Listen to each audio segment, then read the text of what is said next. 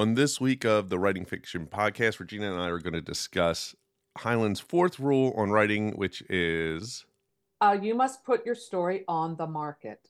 all right. So we're going to talk about that in a second, but first, Bookworms. The fourth issue is available and it's doing well. A lot of people Yeah. uh, picking it up. You can go check out the link in the show notes to pick it up. It's Our Bloody Valentine and it looks great. It does look great. And there are some good uh, stories in there and some poems. Yeah, this is the first time we did poetry, so. I'm It is the I'm excited about that as well. And the new one is open for submissions. It's a rock and roll theme. I'm really looking forward to this one. And I've already gotten a few submissions. All right. Yeah, that's Yeah, my so that, there should probably be information in the show notes about that too. All right, we'll put that. Well, there's always information in the show notes for submitting, but I'll make Okay. sure it says the theme in there. Yeah, I have a post uh, Yeah. on my blog. Anything? Okay. Have you done anything new in YouTube this week or last week? Uh, well, I started a new for the month of February. It's called the Gothic Hearts Reading Challenge. It's a it's a reading challenge that I'm hosting with a few other booktubers, and we did it last year. And so for the month of February, we're reading nothing but Gothic romance. So I read the first two books, and after this recording, I'm going to record my video, kind of summing up the first week. And I've done some vlogs on my Patreon page. So yeah, that's that's what I've been doing uh, for YouTube. Yeah. So I love out. gothic romance. It's it's kind of like it's that sweet spot for me between horror and romance.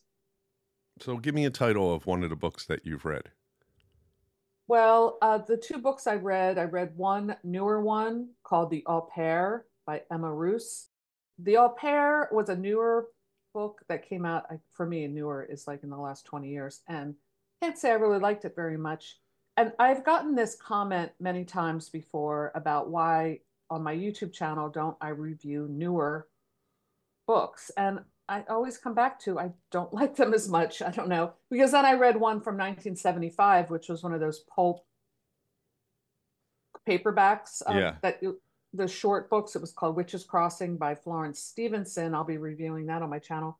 I loved it because it was the word I was looking for was conventions. It sticks to the conventions of Gothic romance in that pulp sense, where there were these very quick, kind of like Harlequin romances. And in fact, Harlequin did do a Gothic line. I don't know if they still do, but uh, and they're actually really hard to find.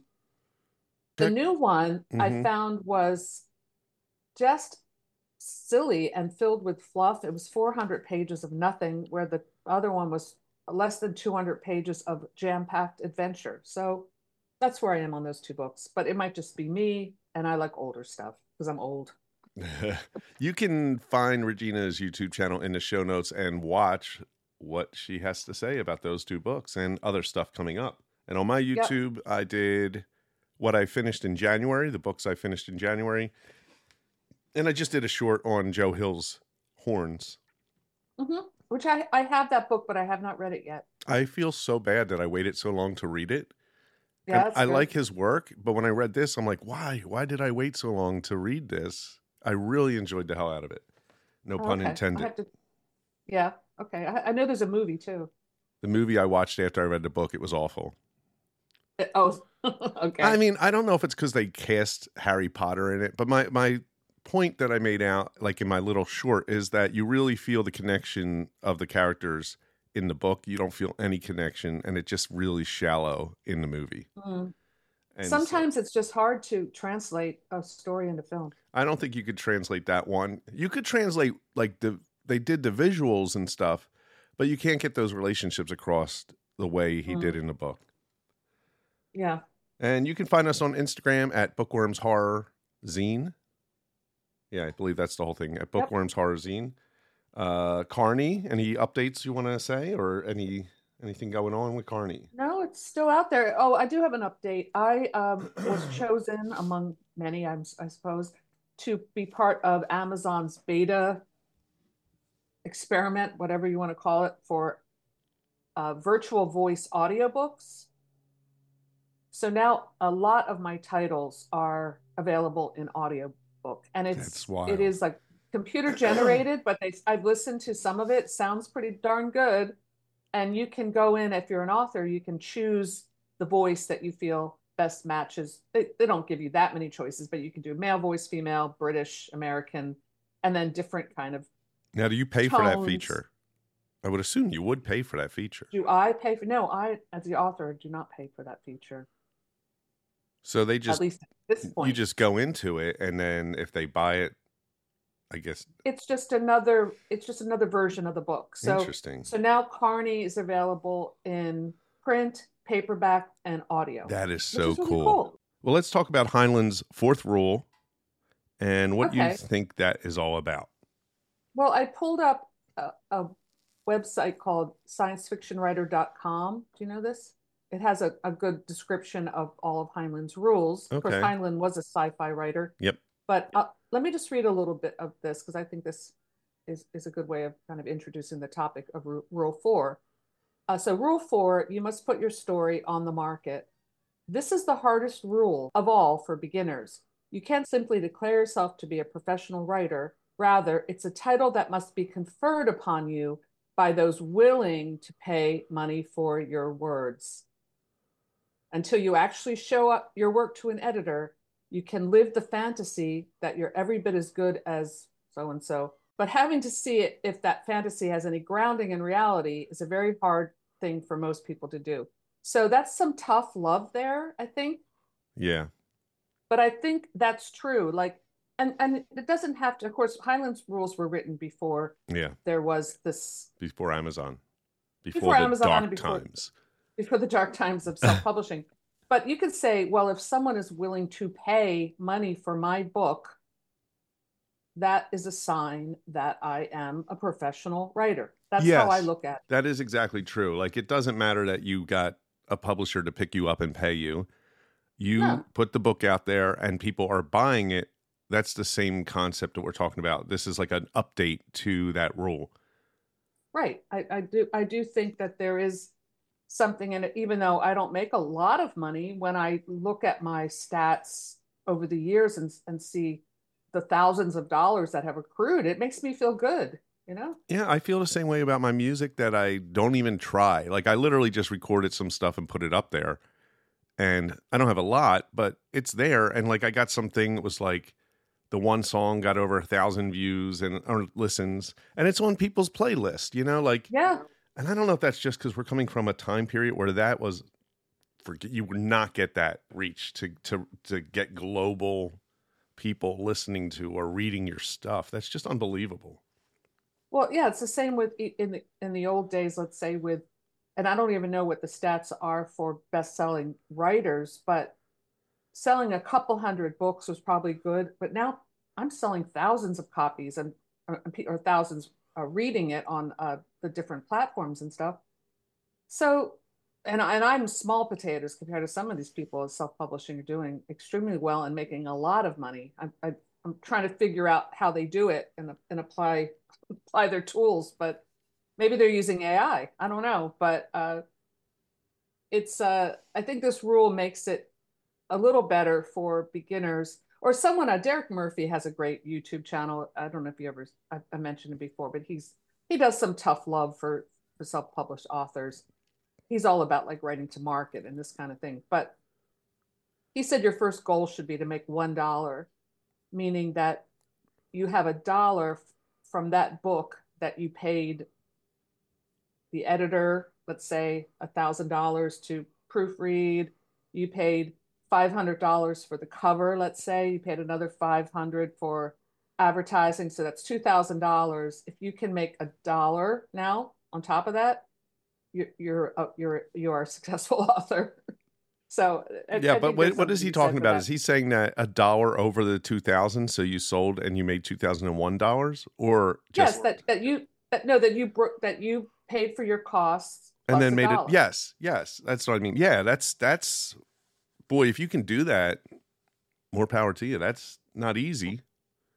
No, it's not easy. Um, because the percentage you get on a, a sale, you know, isn't, you know, it takes a lot to get to even that much. But um, it does like the like the horror tube anthologies I produced uh, were, were three and I give that money to charity.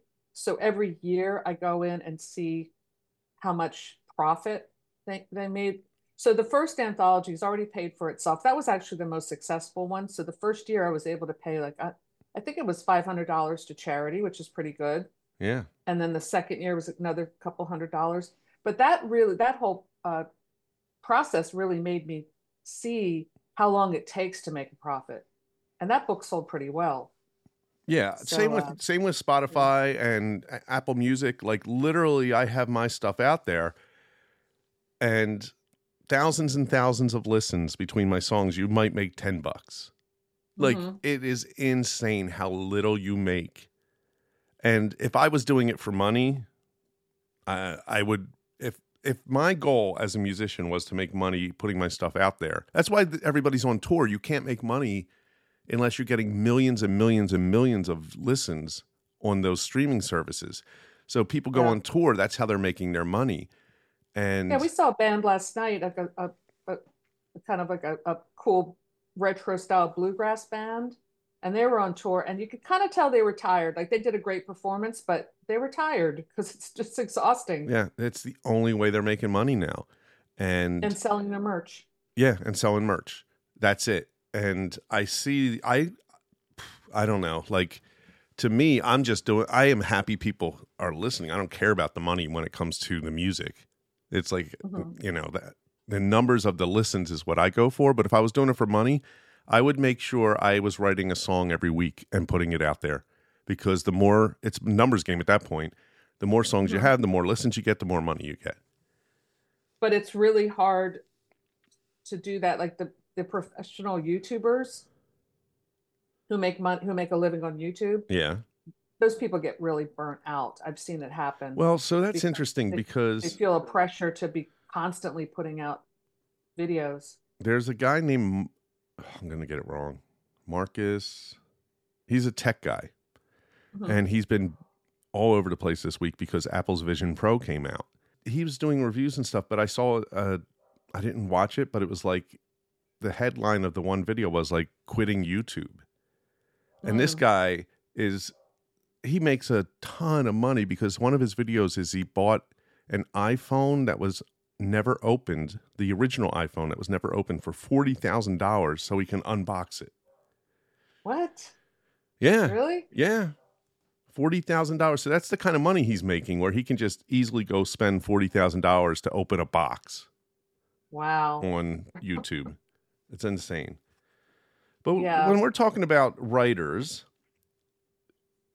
how much control in the publishing world, let's say traditional publishing, getting your stuff to market, I mean, it's really up to whoever you you know send your stuff out to and whether they like it or not versus if you do it self-publishing you can do that but you're also not guaranteed people are going to buy it True. I, I, you know, I follow on Twitter sometimes people who are querying with with editors and they're sending their manuscripts, and that's that's a whole game that I have not participated in. But maybe one day I, I will create something that I, I think I should go straight to. Well, I've done I did it a little bit with small presses, but I mean like in that kind of big arena. That and that's of course extremely competitive. which i am just trying that route i don't even i only want to get a novel but for like the short stories i have the story Yeah. i'm working on now that one's going to go out to see if it gets Oh, published The clown story. yes yes How's that going? I haven't I haven't written one yet. I was thinking if I if I have time, I might try. It's good. I mean, I finished the first draft and I'm working, going in and just like doing my best to make it as best as I can. I, I mean, I know what the story is. I know the beginning, the middle, and end. I know. I just am trying to make it like good prose. So, other than that, I'm I'm having fun with it. But the story I'm working on, the the the book I'm working on is the sunglasses at night one. Oh, I Uh, love that idea. Yeah, so that I'm going to take my time and once that's done, I'm going to try to probably get an agent, not like send it out to a publisher, but to an agent so they can get me a publisher. oh, Um, that's a great idea. so, um, yeah, but I don't know. I think what I would do with self publishing would be what you did with your short stories. If I end up having a lot of short stories that don't get picked up and just putting out my own and seeing if anyone buys that, you know. I think in the horror genre is is still there are still a lot of readers for short stories in in that genre. So that's good. Yeah. But I think in Heinlein's day there there were just a few perhaps uh, periodicals, journals, magazines, like the big ones that would publish stories and they would you could make pretty good money. Do you remember I never bought them, but my father loved to read Playboy and I remember how great uh, uh, there was Playboy, Penthouse, and Esquire, and I remember how great those stories were. Do you did you ever read any of the fiction in in any of this? That's the only reason I got the here. books. Just to read the articles. So but do you remember? Yeah, no, a lot of famous people were in Playboy. Um, I I'm, and yeah, uh, what I collect these, and I, I have a great collection of them. I need to add more to my collection of, of those old Omni magazines. Oh yes, I thought you were going to say Playboy. I'm like, what? No, I don't collect Playboy, but uh, Omni magazine had it's a science fiction magazine that was popular in the 70s and the 80s, and then I, I guess it died down in the 90s. I'm not really sure sure when the last publication date was, but that was a beautiful glossy mag- magazine like incredible artwork. And they have great stories. Like I, I, read those still. So when Heinlein is is submitting he's submitting to magazines and this kind of thing where they would pay pretty well as far as i'm concerned today the market is a lot different and it doesn't pay as much but like with bookworms we try to pay a pretty fair rate but i don't know if you can make a living unless you're really prolific writing short stories for a living. I don't know. What do you think? Are you sending out like once a week? Uh, no, no, no, no. Okay. I'm not even close to that. All right. I have this one story I'm working on for April. I'm not under. I'm not pressuring myself for anything. I have a job. I don't right. need to have like to me. It's not like I need to make this happen. You know, like so. I'm just like okay let me just work on my craft and send it out and just for as a hobby like how people would like build in their garage on a weekend that's kind of how i look at it and right. uh, and, and this if, if, if i may this is another part of this uh as sciencefictionwriter.com blog when they talk about rule four this is kind of interesting and i think it's part of this rule that should be considered uh, he writes, I know one Canadian aspirant writer who managed to delay for two years sending out a story because he said he didn't have any American stamps for the self addressed stamp envelope. this, despite the fact that he'd known dozens of people who went regularly to the States and could have gotten stamps for him, and despite the fact that he could have driven across the border himself and picked up stamps. No, it wasn't stamps he was lacking, it was backbone. He was afraid to find out whether his prose was saleable. Yes. Don't be a coward. Send your story out. And then each, it's funny because with each, I'll send you a, a link to this. I hope I'm not plagiarizing by quoting this guy's. No, uh, you just got to say this is where you got the. Yeah, the science fiction, uh, sfwriter.com. But he, uh, at, at the bottom in parentheses, it says, of the 12 writers left, half of them won't work up the nerve to make a submission leaving just six. So with each rule, it becomes less and less writers are actually going to follow these rules and there's less competition as you move through them, which I also think is interesting because I do know plenty of writers who say they're going to write. And, and look, it's no judgment because I was there too um, at, at one point, but they, they won't submit ever because, or, or self publish because I don't know, maybe they're just they don't think it's good enough or they lack confidence or it will never be ready, that kind of thing. Right. And I think you need to get over that. As a writer, the the preciousness of your work definitely lessens the more you get out there and and get rejections and and just keep pushing new new work out. You don't you stop caring as much and you, you're just moving on to the next thing. I think that's a good practice.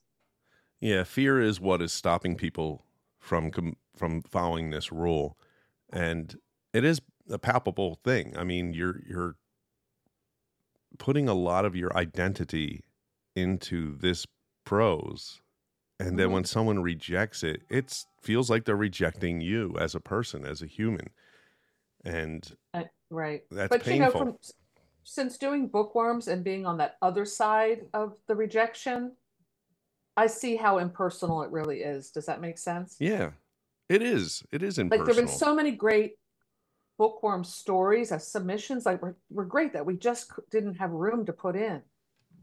It, it wasn't the quality of the story, and it's really hard to decide to make that final decision between this story that's excellent and this story that's excellent. I want to do both. Sometimes it just gets down to okay, just choose one randomly. It, it really does. Then I also try to uh, have a, a mix of, of different types of people or whatever, but it doesn't always even work out that way. It's just okay, these are both good. How do you you toss a coin? So it's not a rejection of certainly not a rejection of the person, but it's not even a rejection of the story.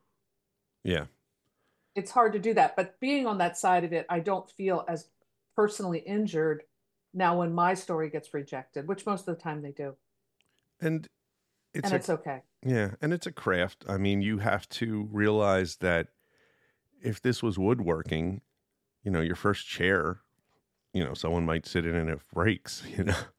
Like uh, your story's breaking when I sat your story broke when I sat in it. yeah, and so like if that's the case, do you just say I'm no good at this? I mean, you know, you just go and work on the the second chair and it gets better each time. And we can we see that and it's silly to to laugh at like I made a chair and like I, it broke and now I'm worthless. You would just like you learn from your mistakes and you get better at your craft. Right, but I think there's something about writing, like you said, that does it's so personal sometimes that you put your heart and soul into it that the rejection feels personal, perhaps at first.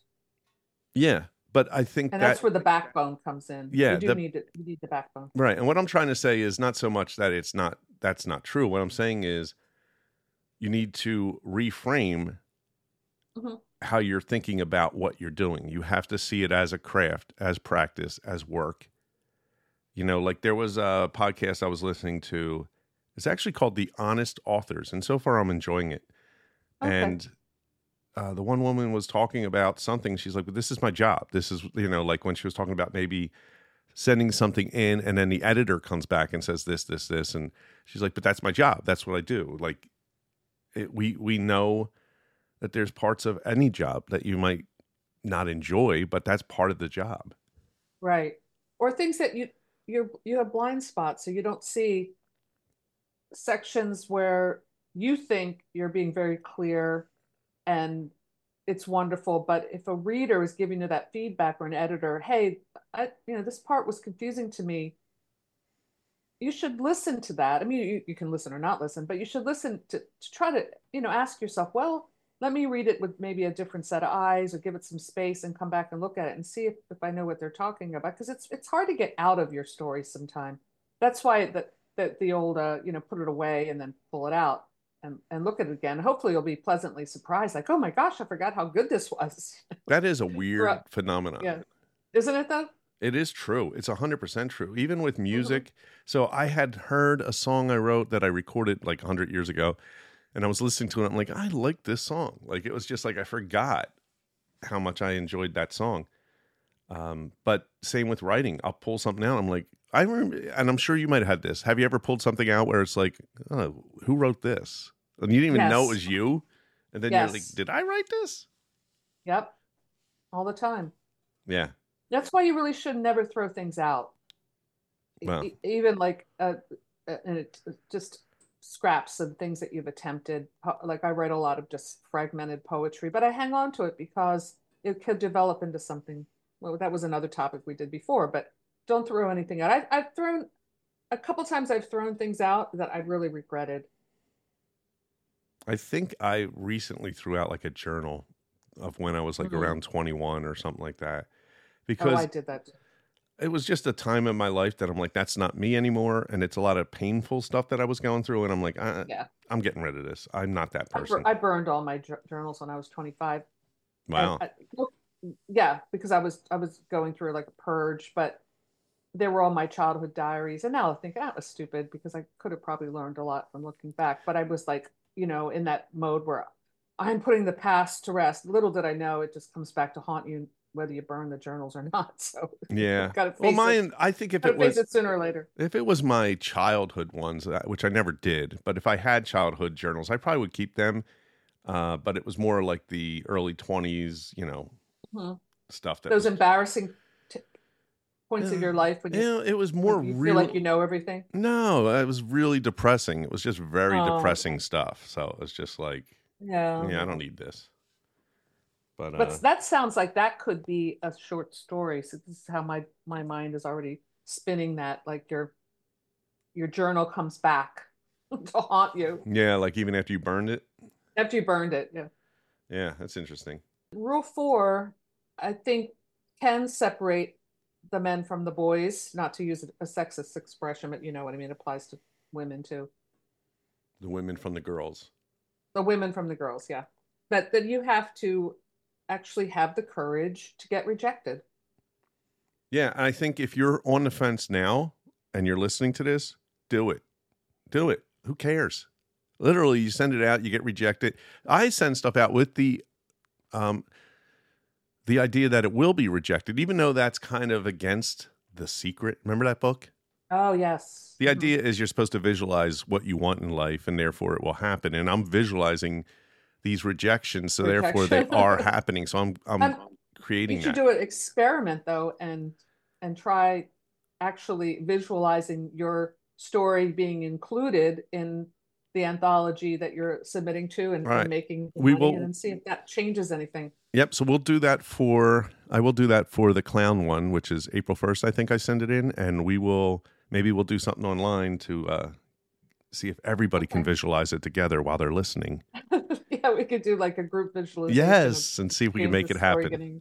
And then, uh, so stay tuned. I don't. I read. I remember reading The Secret. Of course, everyone was reading that. I don't know when that came out, like ten years ago or more. And it's kind of the same theory as that uh, that old book, Think and Grow Rich. Yes, it's the same kind of thing. And I, I do think I do believe in positive thinking because you can get really mired in the mud if you focus on the negative. Like I mean, I'm I'm thinking I won't name names, but I'm thinking of people I know who who would say, "Oh, I you know, I, why should I submit my story? They're never going to accept me," you know. And so already you're kind of screwing yourself right right out of the gate. When you don't know. That's my dad used to say. He would play the lottery, and I'm like, "What are you doing?" He's like, "Somebody has to win." That was his. Yeah, I do. I play the lottery once in a while. No, I don't, but I mean, not because I just don't. I mean, I think it's, it's, a waste of money in a lot of ways. yeah, and I waste money other ways. So I'm like, I don't need another reason to waste money.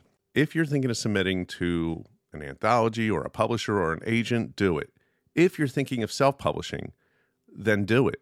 Right? Mm-hmm. You need to put it out there. Like, what did we talk about? The uh, you talked about polishing away, polishing it so much that there's nothing left of your story, yeah. and that's why Heinlein's rule of you know you must finish you need to eventually say it's done. Yes you know? and I, I, think wesley dean, dean wesley smith mentioned this on his talk about Heinlein's rules on youtube. He did a speech about it at, at this convention and he said don't you don't want to edit too much of your own self out of the story. Like that's sometimes those are the good things. I mean, I think Joe Hill's writing, I've only read a couple things by him, but to me, he, he has a very individual style that I really like. But I, I think that that if you if you polish that out, it, you would lose that edge. You know what I'm saying? Like, yeah. Uh, everyone, every writer has a distinctive style, their own voice. You know, and sometimes I'll... if you're in, in, like a writers group, for example, I know uh, Anne Rice said this that sometimes the feedback you get isn't useful because other writers will be telling you, well, you should do it this way, but that's just how they would do it. Yeah. You have to have the courage and the conviction in your own voice and your own style to maybe take some of that criticism in, ask yourself, do you think it's true or not? And it, it you really have to be careful with that so at the end you have to kind of listen to your own voice and your own heart and think oh okay I'll, well i really like this because in the end you're really writing for yourself don't you agree like i want to write a book that i would like to read so that's And funny that you book. bring that up because the sunglasses is not at night is a story I want in the world. It's a book I want Right. to read, and on top of that, I was listening. It was either a podcast. Or I was. No, I was probably reading a book, but it was talking about. Yeah, I was reading a book. It's called "How to Write a Damn Good Mystery," Mm, and it talks about ideas. And basically, Stephen King has the same thought process that an idea that doesn't leave you alone is probably the one you better be writing.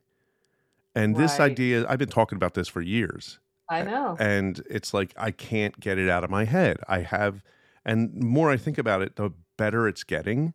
Uh, but Mhm. it is definitely, I don't know, I would consider it more of a thriller than horror because thrillers are, it's great. it's based off of uh, a murder, you know, and and who did it kind of thing. now are you writing any of this down Yeah, I have it all. I have a Scrivener uh, file that I just been putting Okay. all my notes in, and Because Uh, even when you're like driving to work, if you do your voice recording, I, I've done that before. Just like ideas will pop in. I'm like, oh, I got to get this down, but I'm driving. It's just record what I'm thinking about, and later I'll play it back, and I'm like, what the heck was that? But at least I got it. I got it down. yeah, if I'm But in a that's a great feeling when you're obsessed with a story, and and, and that's the, that's that's the, definitely the one you should be writing. right, and I think my fear is that I'm not good enough to write that story, and you know that's why Yeah. I'm doing the short stories, trying to get better as I build the the the scaffolding for the book. Because even I remember talking to Grady Hendrix about his new book, how to how to sell a haunted house, and I was like, "Well, could you have written this earlier?" And he's like, "No, because it involves family." hmm And he's like, "I that's just was really hard, and I couldn't have done that. My earlier self couldn't have written this book." And the same goes for I remember a, a podcast I did back when it was This Is Some Scene, but the early days when I interviewed you.